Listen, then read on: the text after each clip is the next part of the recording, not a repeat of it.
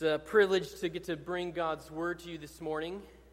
If you're visiting with us this week, the two men who normally preach to us are, as Chris mentioned, they're at their annual trip to summer camp. So this week and next, we're pausing our normal sermon series for a short two-week study in the Psalms. So turn with me, if you would, in your Bibles to Psalm 96. Psalm 96. That's on page 499 of your pew Bible. If you don't have a Bible, you can feel free to take that one. It's our gift to you. Or if you need a Bible to give away, feel free to take that one and give it away. But before we read the Word, please join me in praying once more. Let's pray. Father, we give you great thanks for gathering us as your people this morning to worship and honor your name. Father, we thank you for the privilege it is to be called by your name, to be those who by Christ's sacrifice have been purchased back from our sin and death, to know you and to worship you. So, Lord, as we continue our worship in hearing of your word and the preaching of your word, I pray that you would be with us. Lord, by your Spirit, help us to understand your word. Help us to give you honor as we listen. It's in Christ's name we pray. Amen. Well, James Hudson Taylor was a pioneer missionary to China in the 1860s, and he's the founder of China Inland Mission. You've probably heard of his exploits. He's a pretty famous missionary. But it's not his story I want to note this morning. It's actually the story of his less well-known great-granddaughter, Mary Previtt. Probably most of us haven't heard of her. I hadn't heard of her until recently. Her parents continued the tradition of their great-grandfather by being third-generation missionaries in China. So they were missionaries with the China Inland Mission at the onset of World War II. So Mary was born into actually Japanese-controlled China, but Westerners there were generally left alone, so they continued their work as normal. All that changed, however, on December 8th, 1941. I'm sure you know, on December 7th, the Japanese attacked Pearl Harbor, and the day after, Japanese forces arrived at Mary's school door. The United Kingdom and America were now at war with Japan, and Mary and her classmates and their teachers were now prisoners of war. So as a 9-year-old girl, Mary was marched out of her school into an internment camp. Life there was cruel and hard. She tells the story of these years in her book, A Song of Salvation at Wei Shen Prison Camp. Not a title you would expect about life as a prisoner of war, right? A Song of Salvation. But it's a very revealing title.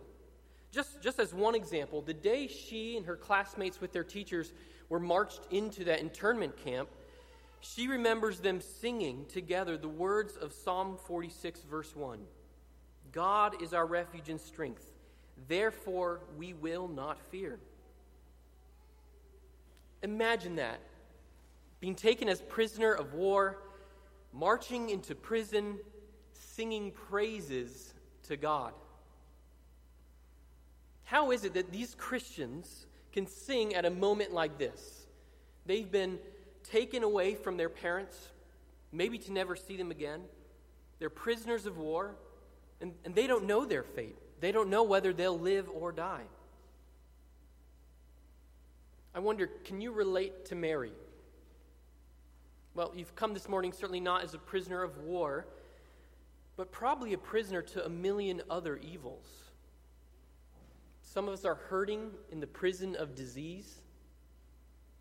Some of us are overwhelmed in the prison of mounting responsibilities. Some fearful in the prison of a low bank balance. Some ashamed in the prison of besetting sin. Or maybe just simply detached in the prison of apathy.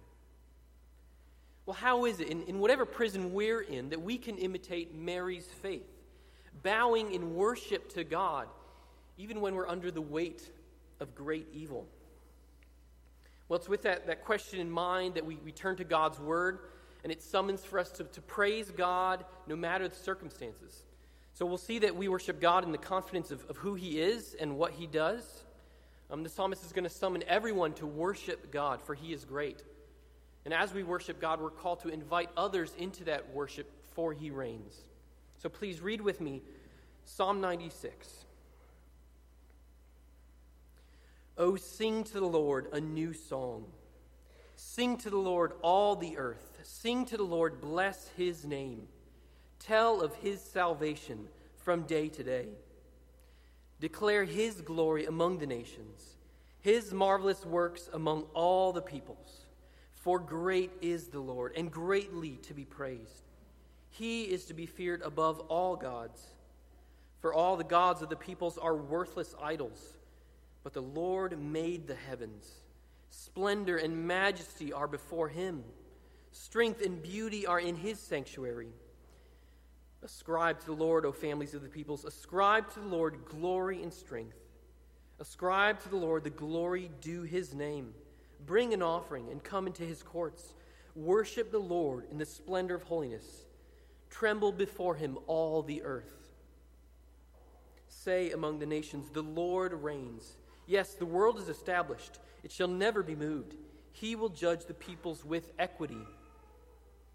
Let the heavens be glad, and let the earth rejoice. Let the sea roar and all that fills it. Let the field exult and everything in it. Then shall all the trees of the forest sing for joy before the Lord, for he comes. For he comes to judge the earth. He will judge the world in righteousness, and the peoples in his faithfulness. Amen. Well, a little bit about this psalm. We're not sure who wrote this psalm. It has no inscription, you'll notice, as is often common. It's probably either David or Asaph. And that's likely because an adaptation of it, or an earlier version of it, is found in First Chronicles chapter 16, verses 23 through 33. So you can read that later. It's very similar. And this is the occasion of the ark being brought into the tent in Jerusalem. So David is singing this song. But ultimately, we're not sure who wrote it. It's one of them. And it's adapted later for the purpose of Israel's worship, which we read here. To give a roadmap for our study this morning, we're going to look at this psalm in 4 points. 4 points. So first, worship the Lord, and that's in verses 1 through 3. Second, for he is great, in verses 4 through 6. Third, invite the worship of the Lord, in verses 7 through 9. And finally, number 4, for he reigns, in verses 10 through 13. So worship the Lord, for he is great. Invite the worship of the Lord, for he reigns. And just in case you get worried, our first point will be the longest. So let's start. Number 1, worship the Lord, in verses 1 through 3. I'm sure the first thing that you noticed about this psalm is the repeated exhortation. Right? It begins by repeating that exhortation to sing 3 times in the first 2 verses. But it's not just singing, right? The psalm is filled with exhortations to action. So we see it exhorting us to tell, declare, to ascribe, bring, worship, tremble, and finally say there in verse 10. And many psalms are prayers directed to God, right? But this psalm is clearly directed to the congregation, right? It's telling the congregation, those who listen, those who sing, to do something. It's summoning them to action. And the first command, right, the first action he summons us to is to sing, there in verses 1 and 2.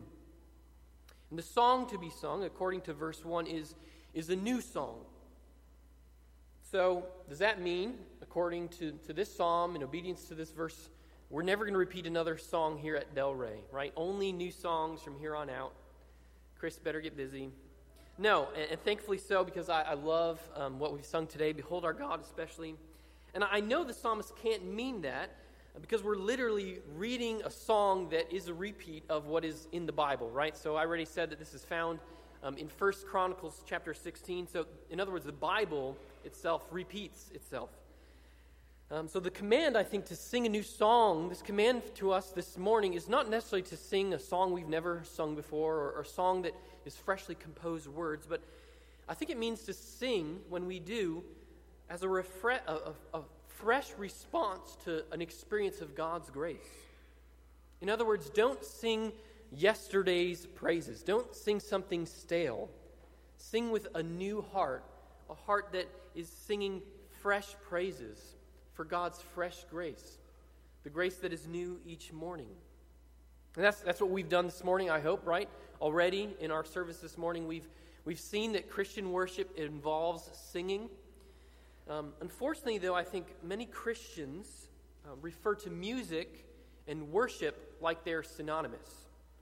So many churches will call their pastors worship pastors that lead worship teams, and they lead the church in a worship experience. And that, of course, implies that the part of our service that is worship is the part with the music. But biblically, worship is much larger than just singing a song. So in both Greek and Hebrew, there are a number of words that are translated to mean worship.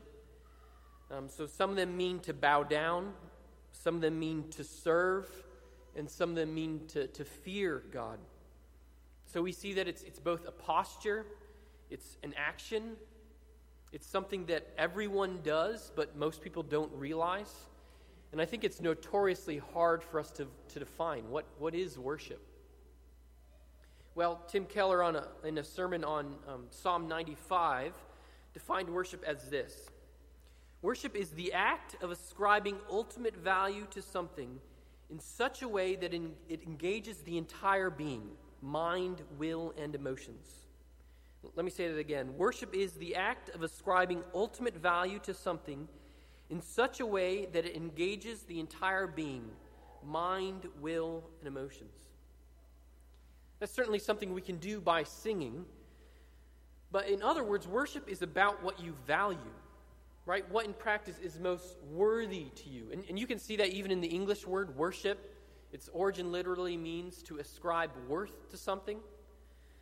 So everybody values something, and everybody also values one thing above all other things, something that has ultimate value. And that's because God created us as worth ascribers, if you will. Right? We are worshipers by nature. So even if you reject the idea of an ultimate deity, we all worship something. We all value something as ultimate. Martin Luther put it this way, whatever your heart clings to and confides in, that is really your God. So you'll know what you worship, according to Keller, because it engages your entire being, your mind, your will, your emotions. Perhaps the clearest New Testament scripture on this is in Romans chapter 12, verse 1. So Paul, for 11 chapters, has been expounding the mercies of God in Christ. And when he arrives at chapter 12, wants to encourage us to respond to those mercies by worship. So he says in chapter 12, verse 1, I appeal to you, therefore, brothers, by the mercies of God, to present your bodies as a living sacrifice, holy and acceptable to God, which is your spiritual worship. So Paul calls us to worship in much more than just singing songs, right? He wants us to present our very selves as sacrifice to God, right? That we, all that we are, given to God in worship. So clearly worship is more than just singing. Yes, it includes the songs we sing as we gather together in corporate worship, but also includes our prayers, the reading of God's word, and all the other elements of our corporate worship. But not just what we do together on Sunday mornings, right? It's everything that we do Monday through Saturday as well. It's what engages your heart day in and day out. You know, Jesus said that it's out of the abundance of the heart that the mouth speaks. So I wonder, what do your words say about what your heart values, what you worship? I'm sure you've all seen a word cloud before, right? It's one of those images composed of words, and the size of each word corresponds to its frequency or its importance. So imagine if I were to use this screen behind me to put up your word cloud for the week, what words would be biggest?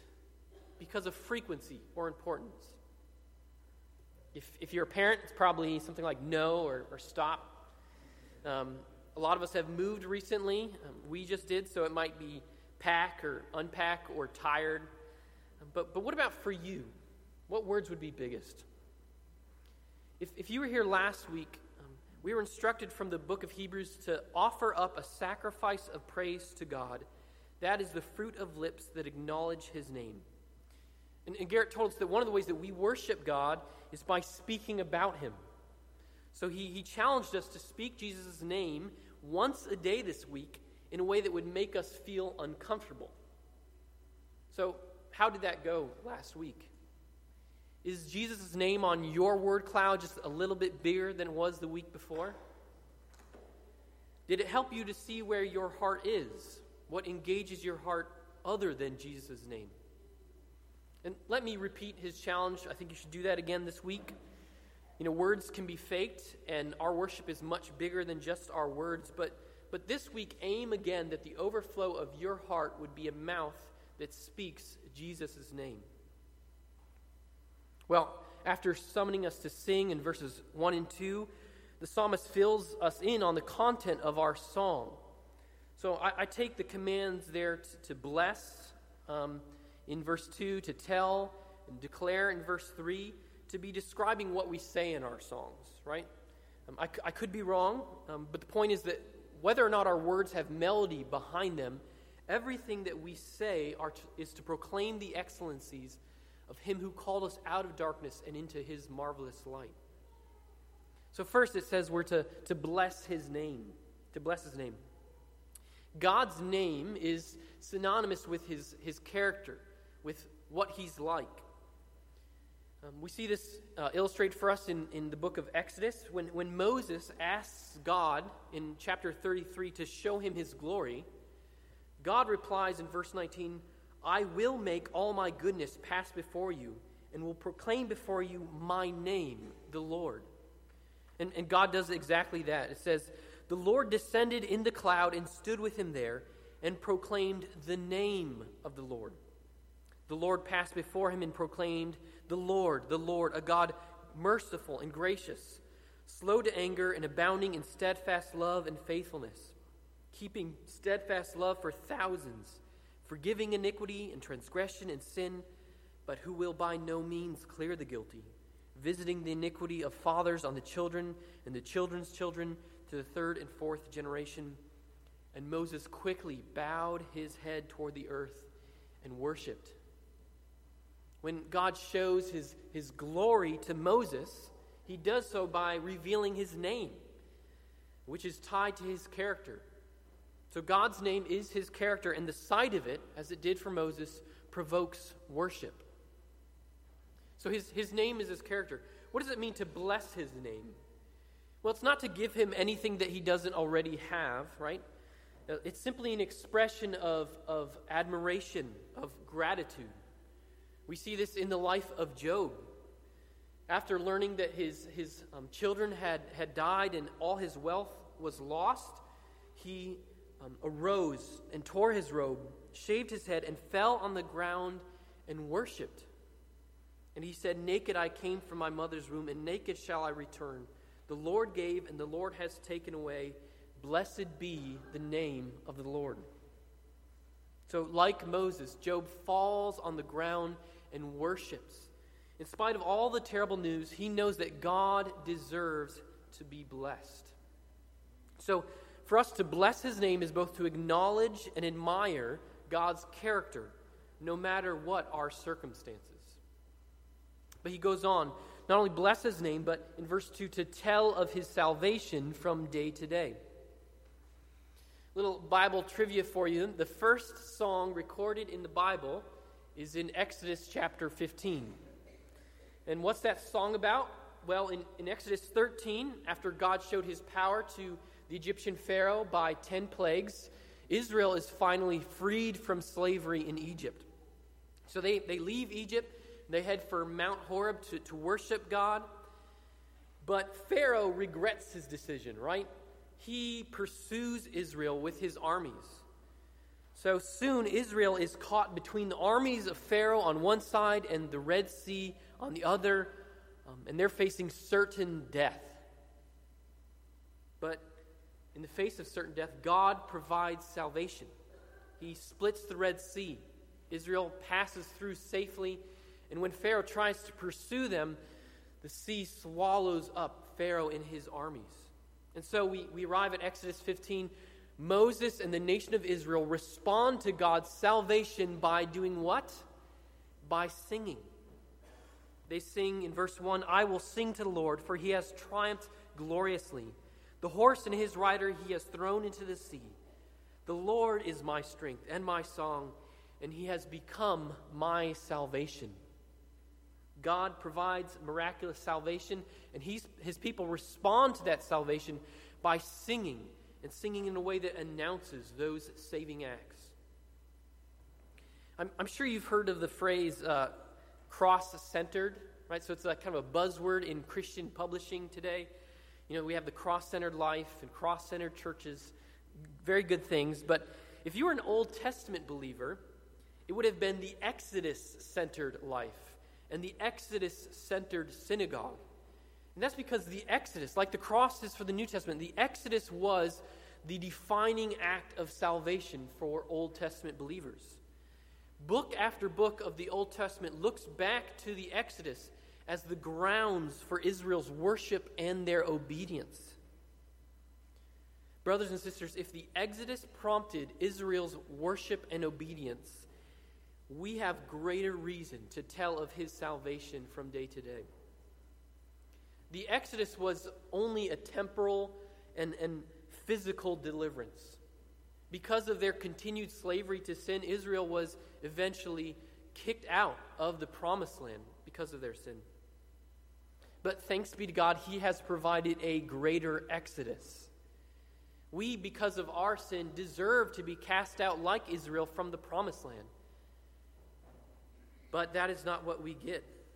On the cross, Jesus was cast out for us. You see, he took on himself all of our sin. And in taking on our sin, he suffered the punishment that we deserve for those sins. God poured out his righteous anger against our evil on Jesus Christ. He became our substitute. So now, by repentance of our sins, by turning away from our sins and turning to Christ in faith, we can be forgiven of our sins. We can be freed from the slavery of condemnation that our sins deserve. Brothers and sisters, that is great news. Something that should be told day to day. This salvation to be proclaimed in our songs. In verse 3, he says we're to declare his glory among the nations and his marvelous works among all peoples. Well, what better way to declare God's glory and his marvelous works than by speaking of this act of salvation, God's greatest glory, God's greatest work. We should tell of his salvation from day to day and proclaim it in our songs. So that's number one, we're to worship the Lord. But in verse 4, we see a shift in the psalm. The exhortation turns to explanation. After summoning our songs, the psalmist now gives us reasons why God deserves our praise. So, number two, for he is great. For he is great. You can see this transition right there in the first word of verse 4, the word for. So why do we sing? Why do we tell? Why do we declare? It's for the Lord is great. It's because of his greatness. And that term great might make you think of Tony the Tiger's endorsement of Frosted Flakes. You know, they're great. We use the word for the normal and everyday. So we give the descriptor to cereals, to lakes, to walls. But when the Bible calls God great, it does so to the exclusion of everything else.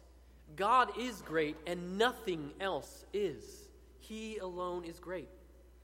And in these verses, God's greatness is contrasted to that of all rival gods. The resounding refrain of every Old Testament book is the incomparable greatness of Yahweh, compared to all other idols. Moses' song back in Exodus 15 put it like this: "Who is like you, O Lord, among the gods? Who is like you, majestic in holiness, awesome in glorious deeds, doing wonders?" Well, we answer the rhetorical question, no one is like God. He is above all gods. He alone is great. And we see here in verse 4 the word fear. That means worship, right? So this is the fear of reverence, not the fear of a threat. But some of the other language in verse 4 might be confusing to you. You might wonder, other gods? I thought Christians were monotheists. Well, rest assured, the Bible isn't here teaching that there are actual other gods, right? He makes that clear in verse 5. He says that all the gods of the peoples are worthless idols. So all these other so-called gods are idols, the creation of man's imagination and our idolatry. In 1 Corinthians, Paul actually says that what's behind, the spiritual force behind idols is demons. Earlier we read in Psalm 115, verses 4 through 8, the greatness of these idols. It said, "Their idols are silver and gold, the work of human hands. They have mouths but do not speak, eyes but do not see. They have ears but do not hear, noses but do not smell. They have hands but do not feel, feet but do not walk, and they do not make a sound in their throat. Those who make them become like them, so do all who trust in them." These idols cannot provide salvation. They are not deserving of our songs. Idols like these are truly worthless. And that's probably pretty obvious to you, right? Who today would be tempted with such silly notions to bow down to silver and gold? Well, the truth is not all idols are silver and gold. Paul in Colossians chapter 3, verse 5 equates greed or covetousness with idolatry. Have you ever considered that the Ten Commandments begin and end with virtually the same command? "You shall have no other gods before me, and you shall not covet," are almost equivalent. And that's because coveting or greed is idolatry. It's desiring something so much that it becomes more valuable to you than God himself. Does that remind you of our definition of worship? So we can't escape verse 5 so easily. Well, we don't have any gold or silver idols in our home. We're safe. No, there are competitors to our worship of the one great God. They're the idols of our greed. Is your God your belly? Your mind, will, and emotions engaged by food? Or how about your favorite sports team? You've already got the NFL calendar placarded out. Or something more tame, like comfort. When closely examined, your life really is about serving your ease, not the glory of God. Or maybe something celebrated by our culture, sexual autonomy. Well, in the face of all these rivals, God alone is to be feared. The psalmist sets God apart in three ways, saying that God is greater than the idols in these ways. So first, in verse 5, he is creator. So verse 5 says that the Lord made the heavens. The Lord made the heavens. So in contrast to idols, God's power is displayed in the world that he created from nothing, just by his voice. All that is has God as its source. It is all upheld by God the Son. He laid the foundations of the earth, and he brings out the starry hosts by the power of his might. He has held the oceans in the palm of his hand. He has numbered every grain of sand. This God is creator. But not only creator, in verse 6, God alone has majesty and splendor. Splendor and majesty are before him. These are terms that describe his royal magnificence. Right? So he rules all that he has created as divine king. All power and authority are his. No purpose of his can be thwarted, and all that he decrees comes to pass. He alone knows the beginning from the end, and none have counseled him or can teach him anything. No God is like this God, the God who created the heavens and the earth, the God who has splendor and majesty. But more, it says strength and beauty are in his sanctuary. The temple, was a very important part of Old Testament worship. So Solomon built the first temple, and it was magnificent. Huge stones, it was framed by oak, huge bronze pillars and gold filigree. It was a very real physical reminder of God's beauty and strength. So I want you to imagine the most impressive building you've ever seen, either because of size or beauty. For me, it would be the Burj Khalifa, the world's tallest building in Dubai. Can you remember that awe, that feeling of being overwhelmed at the foot of that building? Well, whatever building that was, like the temple, it's merely a pebble to the Everest of God himself. Solomon said, "Heaven and the highest heaven cannot contain you. How much less this house that I have built?" No, the glory of the temple was not in its stone. It was in the presence of the God who dwelt there. He is the strength and beauty of the temple. A strength and beauty revealed to his people in the very place where they were yearly reminded of their sin and their undeserving. But a temple hasn't been around since 70 AD. So where do Christians go, if not the sanctuary, to see God's beauty, to see God's strength, if not the sanctuary? Well, first, right where we are today, God's Word. It's his inspired revelation of himself. So let me urge you to not treat God's Word like the owner's manual for your car, right? Left in the glove box until you get a flat. It's more like a love letter, meant to be anticipated with eagerness, read with joy, because you love and want to know its author. So first, we see in God's Word, but second, we see his strength and beauty actually in the church. And I don't mean the building, as great as this building is. It's the people that are the church. God once dwelled in a place, the temple, but now he dwells in a people, his church. Christians are indwelt by the Holy Spirit. And his work, the Holy Spirit's work, is to give them spiritual strength and beauty. So to be a Christian is to be born again, and that new life should reflect the holiness of God. And part of that is his strength and beauty. So we see it in his people, the church. But third and most importantly, we see his strength and beauty in Jesus Christ. He is the New Testament temple. So when John, in chapter 1 of his gospel, is describing Jesus' incarnation, he says that Jesus tabernacled among us. That's the tent that precursed was a precursor of the temple. Hebrews says that this Jesus is the radiance of God's glory and the exact imprint of his nature. Colossians says that he is the image of the invisible God, in whom the fullness of God dwells. Brothers and sisters, if you want to know the strength and beauty of God, you don't need to go to a temple. Study the person of the God-man, Jesus Christ, our Savior. What a privilege to know this Lord, to whom none can compare. And not just to know him, but to delight in him, to worship him with all that we are. But if you've noticed, I've left out a very important note in the first 6 verses of this psalm. The greatness of this God deserves not only our worship, but the worship of all people. So let's move to number 3, invite the worship of the Lord. Invite the worship of the Lord. You'll see that right from the start in verse 1, the psalmist invites all the earth to join in this song.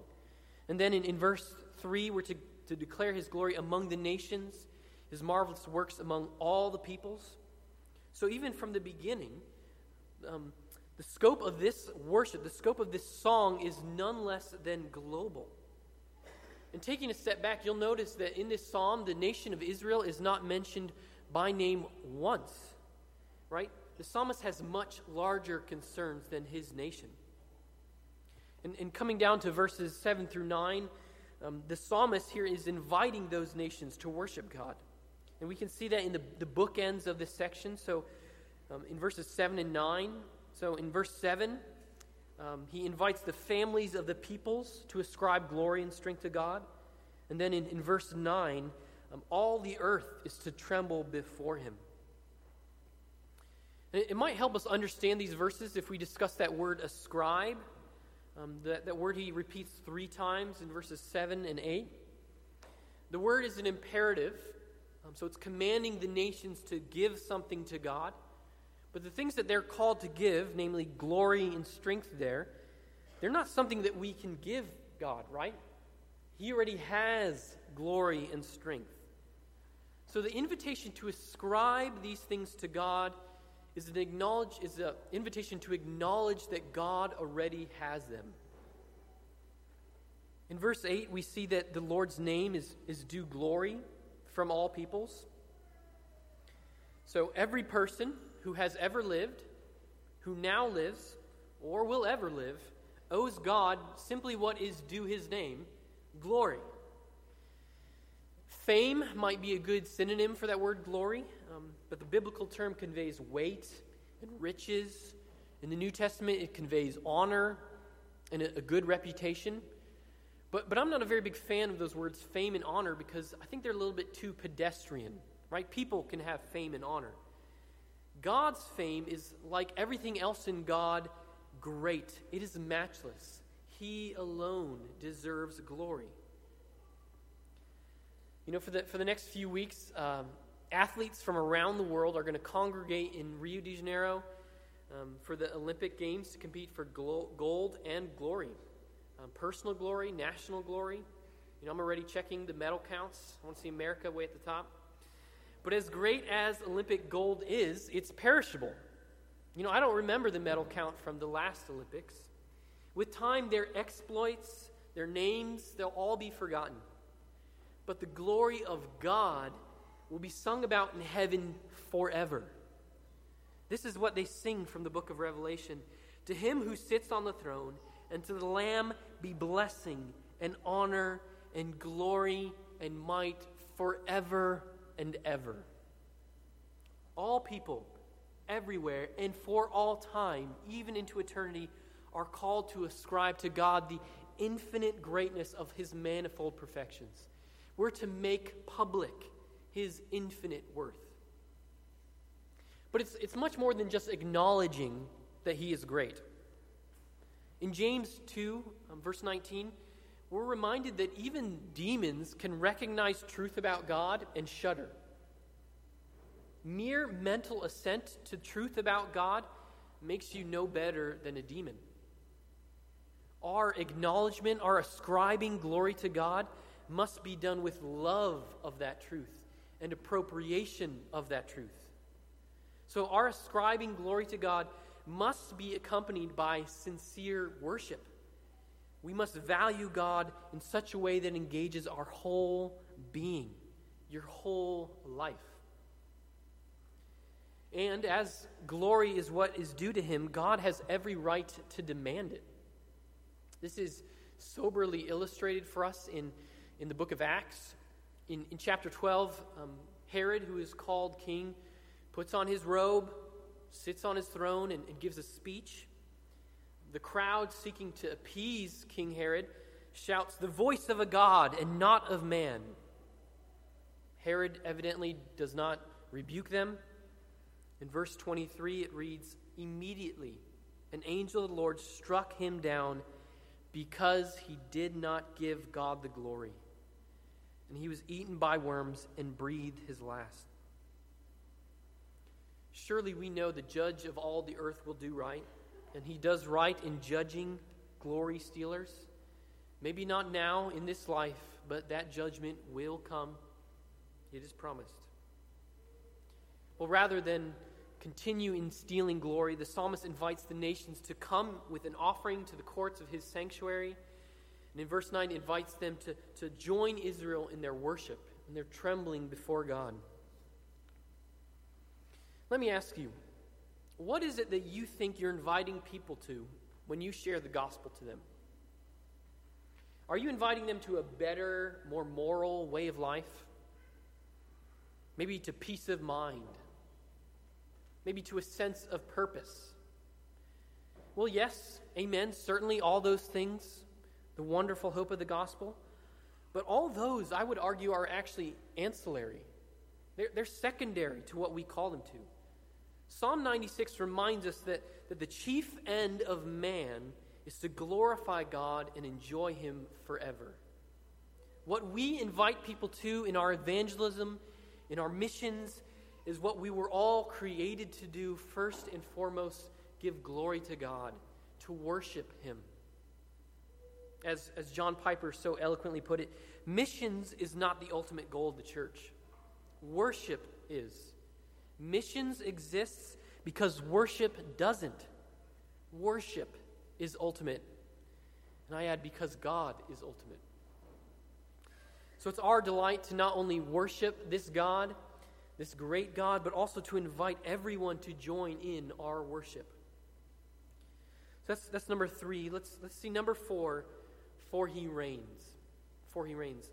I hope you still have your Bibles open. I want to show you a few things in this section of the Psalms. So look at how Psalm 93 begins. The Lord reigns, He is robed in majesty. Or Psalm 97, verse 1. The Lord reigns, let the earth rejoice. Or flipping over to Psalm 99.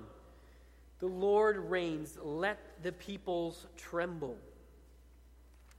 So that statement, the Lord reigns, is really the theme of this whole section of the Psalms.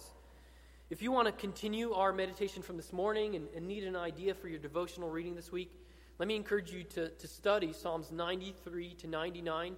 That's 7 Psalms for the next 7 days where you'll think about the Lord's reign. Well, back in our Psalm, in verse 10 of 96, this present and active reign of God is to be announced to the nations.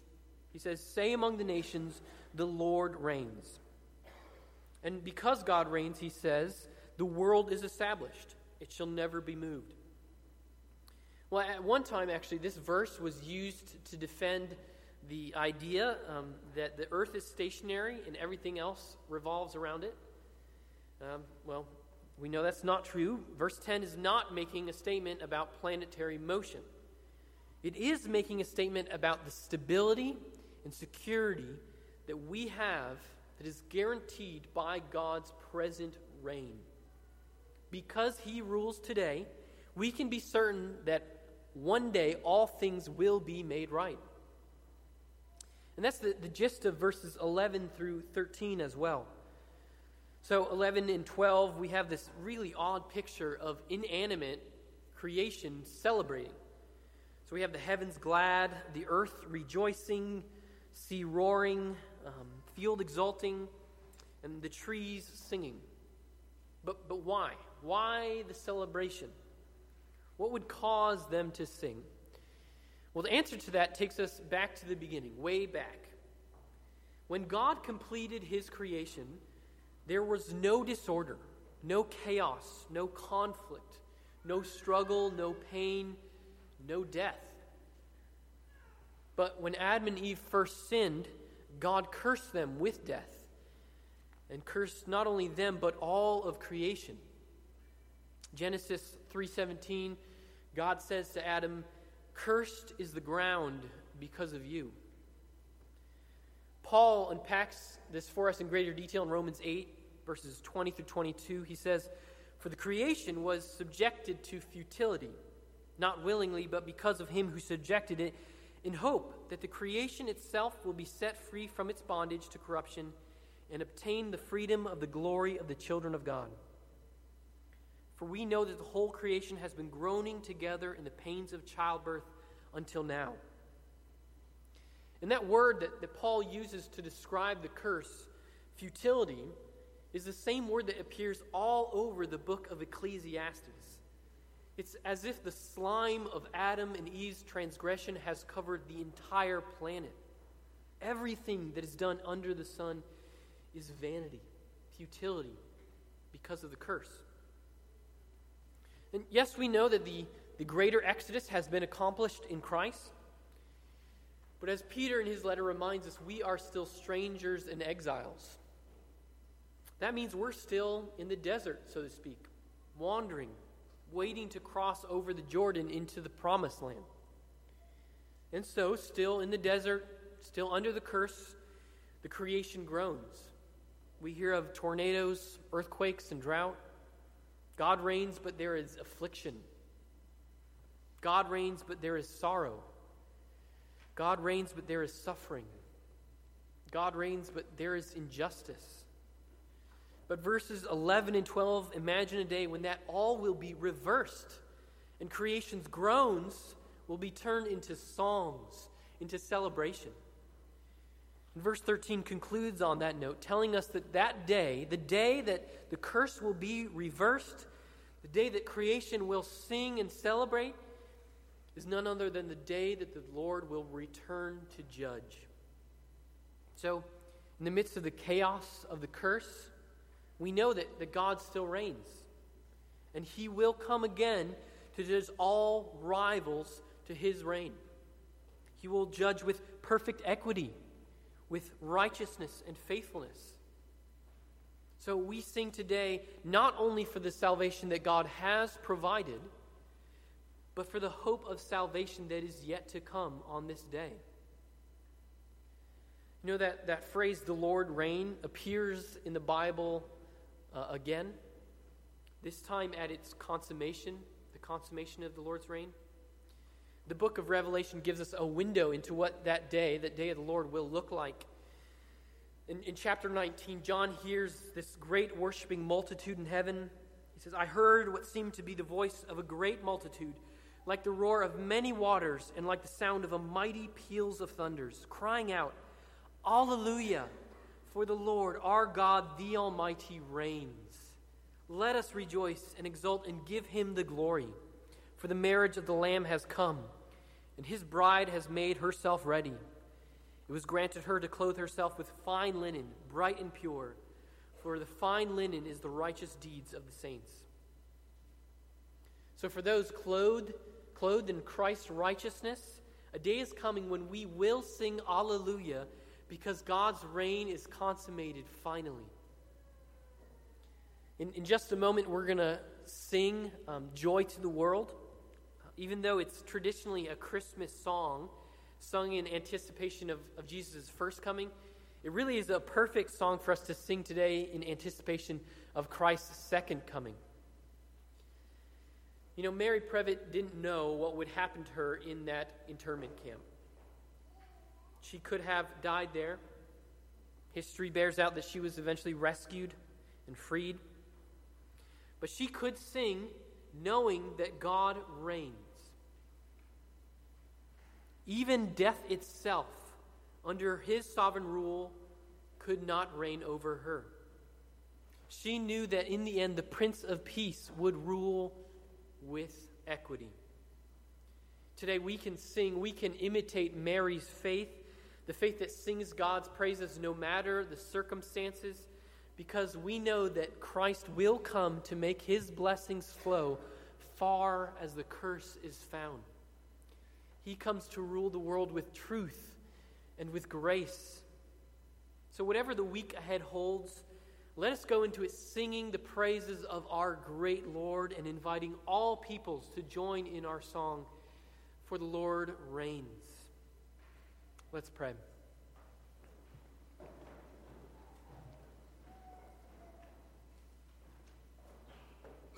Father, we give you great praise, for you are great. Lord, there is none like you.